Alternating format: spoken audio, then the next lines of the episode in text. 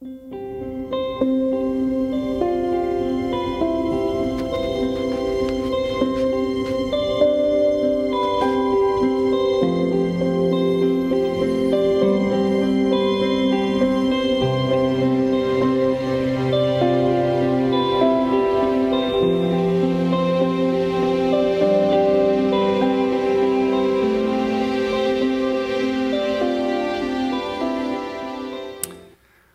good morning, everyone. Uh, this morning we are concluding our series called Hope Amid the Ruins, where we have been looking at the Old Testament stories of Ezra and Nehemiah. Uh, and it's been about how God has been at the work of renewing the heart and the soul of his people after these painful years in exile. And some of the factors of this year have pulled us away from the regular aspects of our worshiping together and reminding us that faith is something that God builds in us when we come together as a people. And I don't know if it's helpful for you to think about this year as kind of like a year in exile, but the Bible is the story of hope for exiles. That that's essentially what we see going on in Nehemiah, that God finds hope in a hopeless place. Is that, is that a song? I think that might be a song. I didn't mean to quote a song. Anyway, um, last week we heard about how the reading and the hearing of the scriptures, kind of the, the story of the new covenant and creation and the, the giving of the law, led the people into this period of repentance together. And we're going to continue at the end of the next chapter, chapter 9. And I'm going to read the last verse and then jump over to verse 28 in chapter 10. In between, there are a whole bunch of names uh, in this passage. I'm not skipping over them because they're unimportant, but because they're kind of symbolic. They're, they're like the people saying, We are all in. We are all in this to- together. And so we come to this act of communal repentance, and it leads to communal resolve. So let us together hear the word of the Lord from Nehemiah chapter 9. In view of all this, that is the reading of the law that took place, we are making a binding agreement, putting it in writing. And our leaders, our Levites, and our priests are affixing their seals to it. Jumping down to chapter 10, verse 28. The rest of the people, priests, Levites, gatekeepers, musicians, temple servants, and all who separated themselves from the neighboring peoples for the sake of the law of God, together with all their wives and their sons and daughters who were able to understand. All these now join with their fellow Israelites, the nobles, and bind themselves with a curse and an oath to follow the law of God given through Moses, the servant of God, and to obey carefully all the commands, regulations, and decrees of the Lord, our Lord. We promise not to give our daughters in marriage to the peoples around us or take their daughters for our sons when the neighboring people bring merchandise or grain to sell on the Sabbath, we will not buy from them on the Sabbath or on any holy day. Every seventh year, we will forego working the land and will cancel all debts. We assume the responsibility for carrying out the commands to give a third of a shekel each year for the service of the house of our God, for the bread set out on the table for the regular grain offerings and burnt offerings, for the offerings on the Sabbaths, at the new moon feast, and at the appointed festivals, for the holy offerings, for sin offerings, to make atonement for Israel, and for all the duties of the house of our God. We, the priests, the Levites, and the people, have cast lots to determine when each of our families is to bring the house of our God at set times each year a contribution of wood to burn on the altar of the Lord our God, as is written in the law. We also assume, assume responsibility for bringing to the house of the Lord each year the first fruits of our crops and every fruit tree. And as it is also written in the law, we will bring the firstborn of our sons and of our cattle, of our herds and of our flocks to the house of our God, to the priests ministering there. Moreover, we will bring to the storerooms of the house of our God, to the priests, the first of our ground meal, of our grain offerings, the fruit of all of our trees, and all of our new wine and olive oil. And we will bring a tithe of our crops to the Levites. For it is the Levites who collect the tithes in all the towns where we work. A priest descended from Aaron is to accompany the Levites when they receive the tithes, and the Levites are to bring a tenth of the tithes up to the house of our God, to the storerooms of the treasury. The people of Israel, including the Levites, are to bring their contributions of grain, new wine, and olive oil to the storerooms, where the articles for the sanctuary and for the ministering priests, the gatekeepers, and the musicians are also kept. We will not neglect the house of our God. Friends, this is the word of the Lord. Thanks be to God.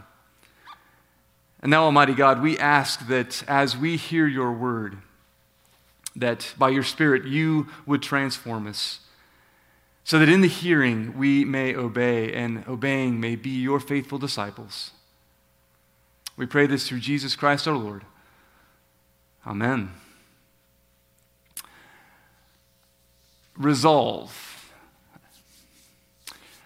There's a pivotal moment in the life of Jonathan Edwards, the 18th century uh, evangelical revivalist preacher who had this spiritual awakening. And as a result of that, he wrote 70 or so resolutions that would kind of serve as guidelines for how he was going to live and order his life. And so he'd write things in his journal like this Resolved never to do any manner of thing, whether in soul or in body, less or more, but what tends to the glory of God, nor be, nor suffer it, if I can avoid it. Resolved, always to do that which I shall wish I had done when I see others do it. Resolved, never to suffer the least motions of anger to irrational beings Kind of like that one. I feel like that would keep you from getting on, you know, fights on Twitter or Facebook. Resolved to study the scriptures so steadily, constantly, and frequently as that I may find and plainly perceive myself to grow in the knowledge of the same.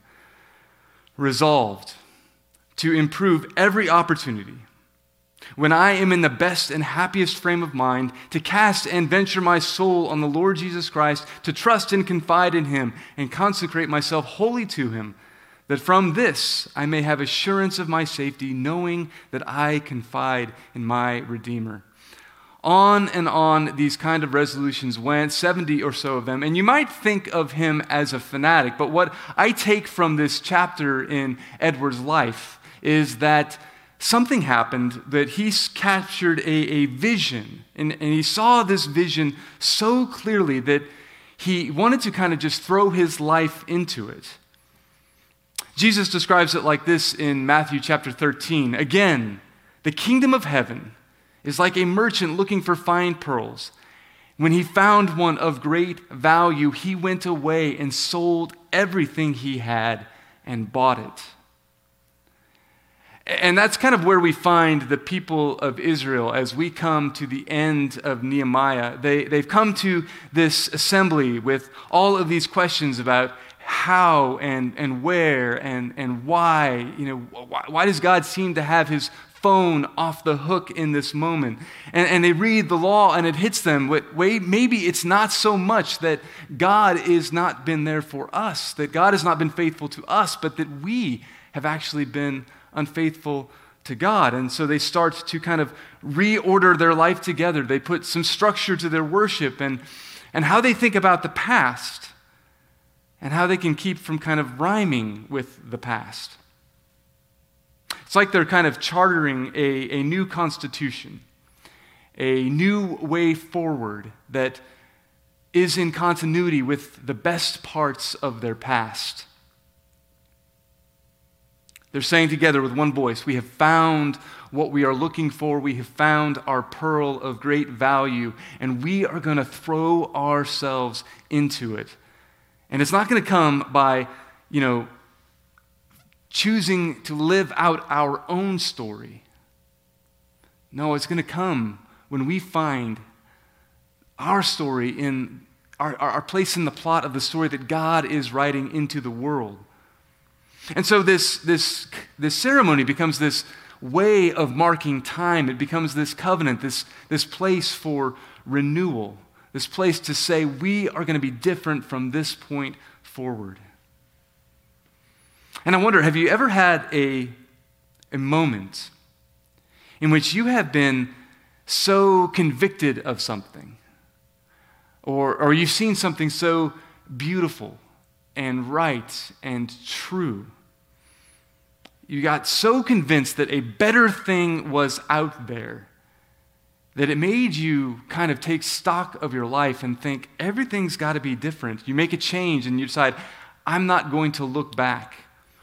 Or you've experienced God's presence so clearly that you've come to that point to where, uh, like the old uh, Pastor Earl Palmer used to say, that you cannot doubt in the dark what you saw clearly in the light.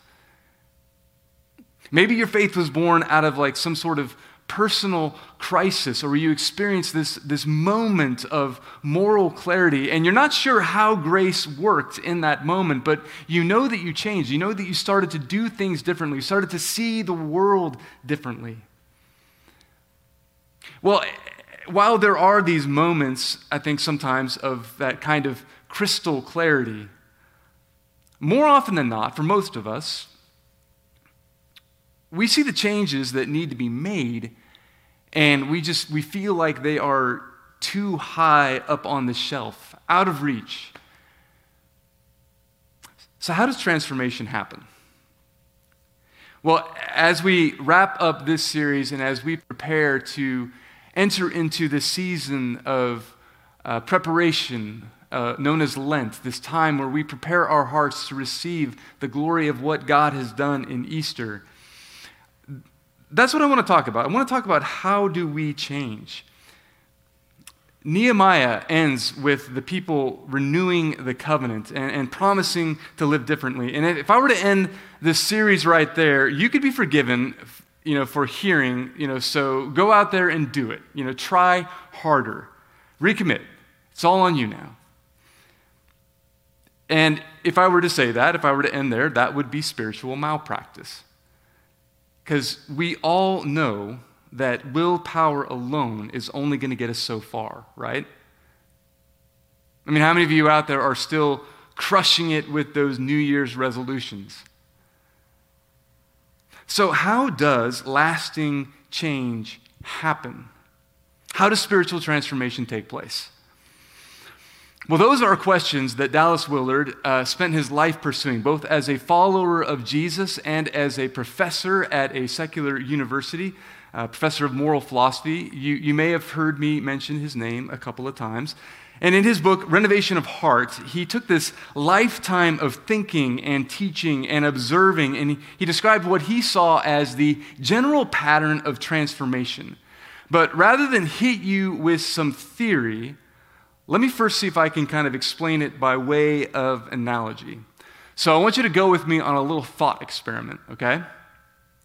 I want you to imagine that you are in your junior year of college. Some of you have to put yourselves back in that space. Some of you maybe have to look forward to that space. And you have decided to spend a year abroad in Italy ostensibly because it's really important for you to study Renaissance art to complete your degree in accounting or whatever. But really, it's just because you want to, you know, sit in a cafe and drink espresso and talk about life and just kind of live that, that general bohemian lifestyle. Anyway, you are out on the Piazza del Campo one day. Uh, imagine that this is in a COVIDless world and you are out there eating gelato and having a, a deep conversation about philosophy and art and life and Jesus and all these great things with your fellow student travelers, and then across the way, out in the distance, your eyes lock with someone who is just absolutely stunning. And in that moment, you, you start to see the, the movie reel of your life unfold. You see uh, the wedding, the kids, the vacations out on the beach. You start to see, you know, celebrating San Valentino's Day out on a gondola ride in Venice. You see cheering together at AC Milan football games. And the thing that pulls you back to reality is that when this person comes up to speak with you, you don't understand a word that they're saying because you don't speak Italian. So, what do you do? What's standing between you and the future that just seized your heart and captured your imagination? Well, if the vision is compelling enough, you will find a way around the obstacles, right? You're going to throw yourself into learning the language. You're going to commit because the future you have seen is so beautiful that you are willing to rearrange your life to pursue it. And you're, you're willing to, to wager everything you have got for the one thing that you need.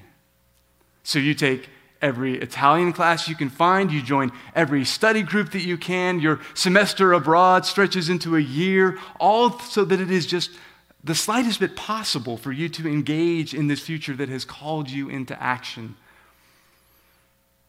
Right, silly illustration, but that generally is how transformation happens.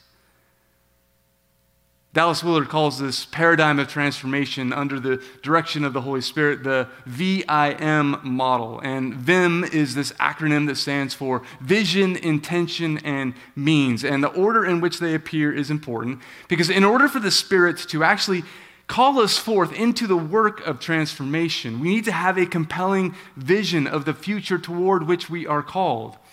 And that is exactly why Jesus started out his ministry by saying, Repent, for the kingdom of heaven is near. Repent, it's this, this word metanoeo in Greek. It, it gets at both this idea of, of changing your mind, but also of changing your heart, changing your, your inner disposition. It's what Paul describes as being transformed by the renewal of your minds in Romans. It's all about exchanging the current trajectory that you are on, the current loves, the current things that kind of pull your heart into their direction in favor of a better direction. And that, that direction, that trajectory, is the kingdom that has come in Jesus. And so, in order for that to take hold of us, we need to have a clear vision that our lives will actually be better if we are walking in step with the kingdom of God. That our, that our lives will be more true, more free, that we will be more authentically who we are, who God created us to be, if we partner with the Spirit in walking along this path of transformation. Jesus came and he preached the kingdom of God. And if you're, you know, if you're wondering what that is, what that looks like, I mean, Luke 4 gives a, a shorthand of it. That's why we spent a lot of time in the fall talking about the Sermon on the Mount. But in Luke 4, uh, Jesus goes into the temple in his hometown on the Sabbath day. He asks somebody to hand him the scroll of Isaiah. He kind of unrolls it, spends his time, finds the spot that he is looking for, and he reads out this The Spirit of the Lord is upon me, because he has anointed me to proclaim good news to the poor. He has sent me to proclaim freedom for the prisoners, recovery of sight for the blind, to set the oppressed free, to proclaim the year of the Lord's favor. And then he rolled up the scroll, gave it back to the attendant, and sat down. And the eyes of everyone in the synagogue were fastened on him. And he began by saying to them, maybe the shortest sermon ever, Today, this scripture is fulfilled in your hearing. Ancient Near East dropped the mic moment. But he described the kingdom as this domain in which prisoners are set free where the, the blind regain their sight, where the oppressed are released from bondage, where God's favor is proclaimed, a place where the rest, where the shalom of the kingdom is ever present and all around, where the year of Jubilee, the year of Sabbath rest, is, is something that you can step right into, particularly for the poor, for the burdened, for the, the stressed out. It's this state of reality for everyone. And that vision is really good news, particularly if you are in chains or oppressed or blind or indebted. And if that was you, if you were out there on the margins, you would hear this message and you would not think twice about leaving the life that you were living behind and following Jesus. You'd say, Sign me up for this kingdom. I want to go to that place. And if the vision is strong enough, it'll pull your heart, strong as gravity, toward the thing that is calling to your heart. It's going to reorder everything.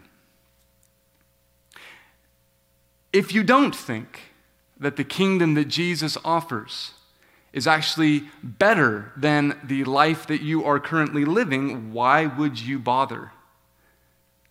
The better part of repentance is not about saying that you are sorry. It's actually about committing to live on a different path.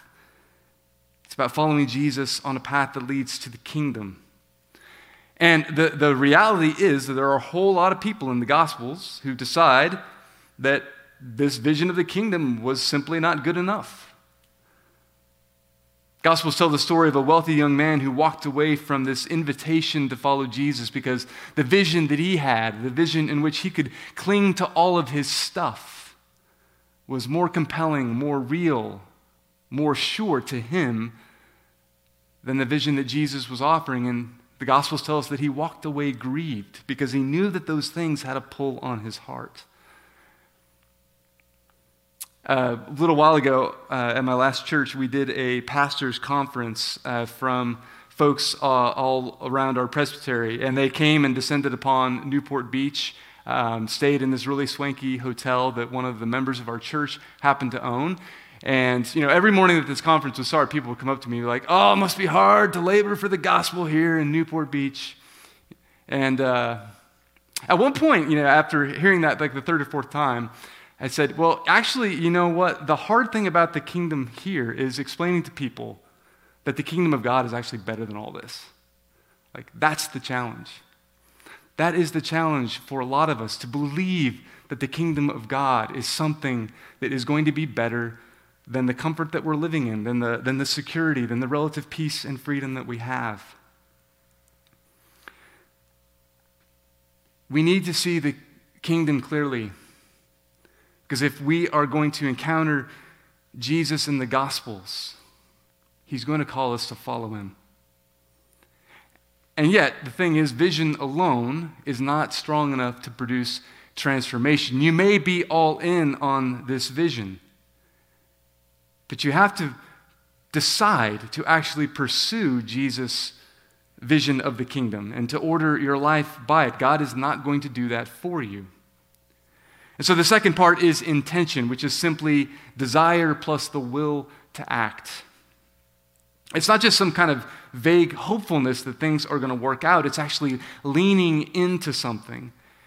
Uh, if you want to learn how to play the piano, you're going to have to spend a, a lot of time practicing scales.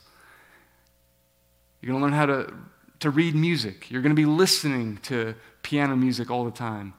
If you intend to learn a skill, you need to put it into practice. If you don't have the intention, you're not going to get up in the morning. And that's where Ezra and Nehemiah find the people after reading the law and their repentance. It's this kind of covenant renewal ceremony. Uh, this recognition that they have come to a place in their life together where they, they need to form a new relationship to God and a, a, a new way of being together on the other side of their time in exile. So then the question is if, if they have been taken hold of, if I have been taken hold of this vision of the kingdom and I intend to step into it, then what are the means of grace that are available that will allow me to partner with the Spirit, to grow into the kind of person who will naturally live in step with the kingdom? What are the means that will provide transformation? What are, the, what are the practices? What are the habits that will allow me to become the kind of person whose habits and whose character is more and more like Jesus and is more and more in line with the kingdom that he brought? Uh, David Swanson, uh, pastor up in the Chicago area, puts it nicely when he writes this Christian discipleship is not simply obeying what Jesus said, it's also learning to do what he did.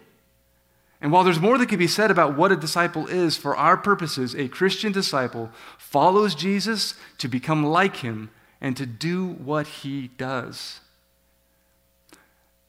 Part of following Jesus is about taking on the habits and the practices that Jesus himself took on. And a spiritual practice is simply a means through which we grow into this vision of the kingdom. And there, there are things that are going to change us over time. And so, a, a spiritual practice like Sabbath is something that I have the ability to do within my own power that allows me, by partnering with the Spirit, to do something that I do not presently have the ability to do. It changes me over time. Imagine that for a good many people, the invitation to live a life free from anger that we see in the Sermon on the Mount, this, this vision of life that Jesus casts, is something beautiful and compelling, particularly if we struggle, struggle with, with anger in our lives. But, but wanting it isn't enough. We need to surrender. We need to partner with the Spirit. We need to retrain our bodies, our, our habits of thought. We need to repent. We need to metanoeo in order to arrive at a different outcome. We don't just change automatically. We have to change the way that we prepare. We have to change the way that we do things. And in the case of anger, that'll mean actively you know, kind of like determining what patterns of thought, what embodied habits, what emotions, relationships, what kind of circumstances evoke those feelings of anger within me. I'm not going to be able to act differently if my inner being is essentially unmoved. Willard gives this example. When my neighbor, who has triumphed over me in the past, now stands before me in a need I can remedy, I will not, on the spot, go do the good thing if my inner being is filled with all the thoughts, feelings, and habits that characterize the ruined soul and its world. Rather, if I intend to obey Jesus Christ, I must intend and decide to become the kind of person who would obey. That is, I must find the means of changing my inner being until it is substantially like His, pervasively characterized by His thoughts, feelings, habits, and relationship to the Father. So, in order to become this person in whom anger is not persistently manifest, I'm going to need to find a method that will allow me to respond with compassion and with patience in those places where previously I would kind of erupt. And one way to do this would, might be by finding a place of solitude and silence where I can reflect upon the God who is, as we prayed this morning, slow to anger and abounding in steadfast love. I might need to reflect on the source of my unmet expectations and my fear and find those breadth of, of scripture passages that speak about God's character. And, and this time in solitude and meditation will allow me to kind of internalize the reality that while God may not be pleased with every single action that I take, God's fundamental disposition toward me is that of a loving Father. If my anger is the result of insufficient love for myself, pouring itself out in deficient love for other people, then I need to spend some time setting aside a portion of my week to sit with God and allow His love and His rest to wash over me. And so far from being kind of a, you know, like a repressive boundary on my time, in that space, Sabbath actually becomes the means through which the Spirit allows me to be impacted in my, my daily actions, my daily thoughts, my daily habits. And over time, that will allow my feelings to change. Okay, that was a lot of theory. I hope you all are still kind of with me out there. Um, I know it's a lot, but that generally that's how spiritual transformation takes place. It's this coordinating, you know, vision of uh, vision, intention, and means, um, to allowing those things to kind of draw you into the reality of the kingdom. And anything worth doing requires practice. Training in Christianity is really no different. Um, we need to practice the way of Jesus if we're going to participate in the flourishing of his kingdom. And if we are going to become hopeful rebuilders, it takes a bit of resolve. And that's where we find, again, Nehemiah and his community. And for him and for, for them, that meant finding these new forms of worship, this new relationship with God. And once they came to this spot where they kind of understood how the scriptures both convicted them and consoled them, they're able to respond with this renewed sense of strength that the, the joy of the Lord will, will, will give them, and this renewed sense of their dependence upon Him. But I also want to be real clear it's not just about finding the right means or the right technique, it is about being reliant on the Spirit of God. This covenant renewal that we see here, it's the, it's the start of kind of this religious system that 400 years later, Jesus is going to have to come into and butt heads with a whole bunch of times. So, how does it fit into our world as we are seeking to partner with God in this work of rebuilding? Well, I want to suggest to you a couple of questions for reflection.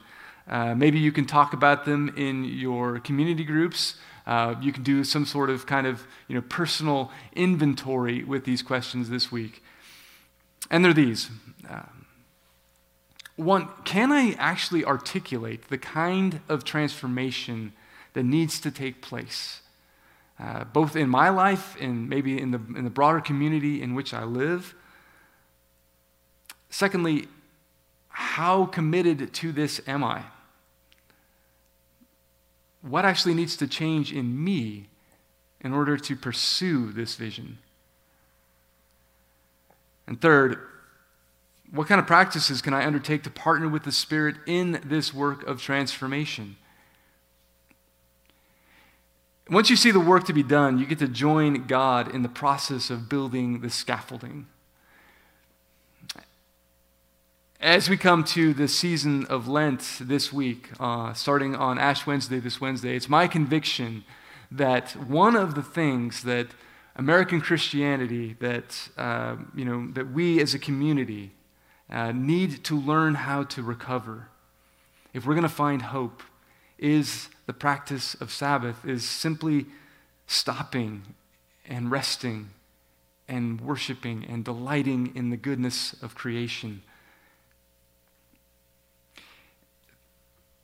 That was part of Israel's renewal well as well. And uh, yeah, I mean, it might seem a little bit counterintuitive in a year that has felt like we're in limbo. But Sabbath is a day to worship and to remember, to hold a vision of the kingdom in front of our, our minds and our hearts so that we can come out of that place ready to engage the work of transformation that God longs to do in the world. Sabbath gives us that space for our souls to catch up to our bodies, for us to allow God that work of transforming us. And because, I mean, the only life in which God can transform us happens to be the life that we are currently living. So, our team is making available a study guide this week with some practices around Sabbath to help us live into the rest of the kingdom over the next few weeks as we prepare for Easter. Uh, there's no place on that to affix your seal like they did in Nehemiah, but it is an invitation to allow God to begin this work of transforming you. God longs to do the work of renovation in you. And now, as we, as we come to the table, uh, as we do each week, we engage in our own kind of covenant renewal ceremony. As we remember Jesus, we give thanks for this meal, and we, we begin as he did, giving gratitude for all of the things, all of the, all of the beauty and the gifts and the goodness of life, for the gifts of his presence in these ordinary things, bread and wine, transformed by His grace to be means of partnering with Him in His death so that we can partner with Him in His resurrection. And so, friends, as we come to the table, let us pray. The Lord be with you.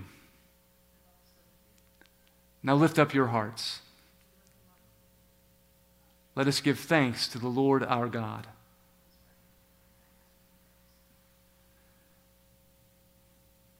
Friends, as we come to the table, we are reminded how Jesus, on the night that he was betrayed, gathered his disciples together in an upper room. And after he had given thanks, he took the bread and he broke it, saying, This is my body, broken for you. Do this in remembrance of me. And in the same way, after the supper, he took the cup and poured it out, saying, This cup is the new covenant shed in my blood for the forgiveness of sins. Take all of you and drink of it. And so it is that whenever we eat this bread and we drink this cup, we proclaim his dying until he comes again. And so, friends, as we come to this meal, let us proclaim the mystery of faith. Christ has died. Christ is risen. Christ will come again. Come, friends, the table is set. All has been made ready. Amen.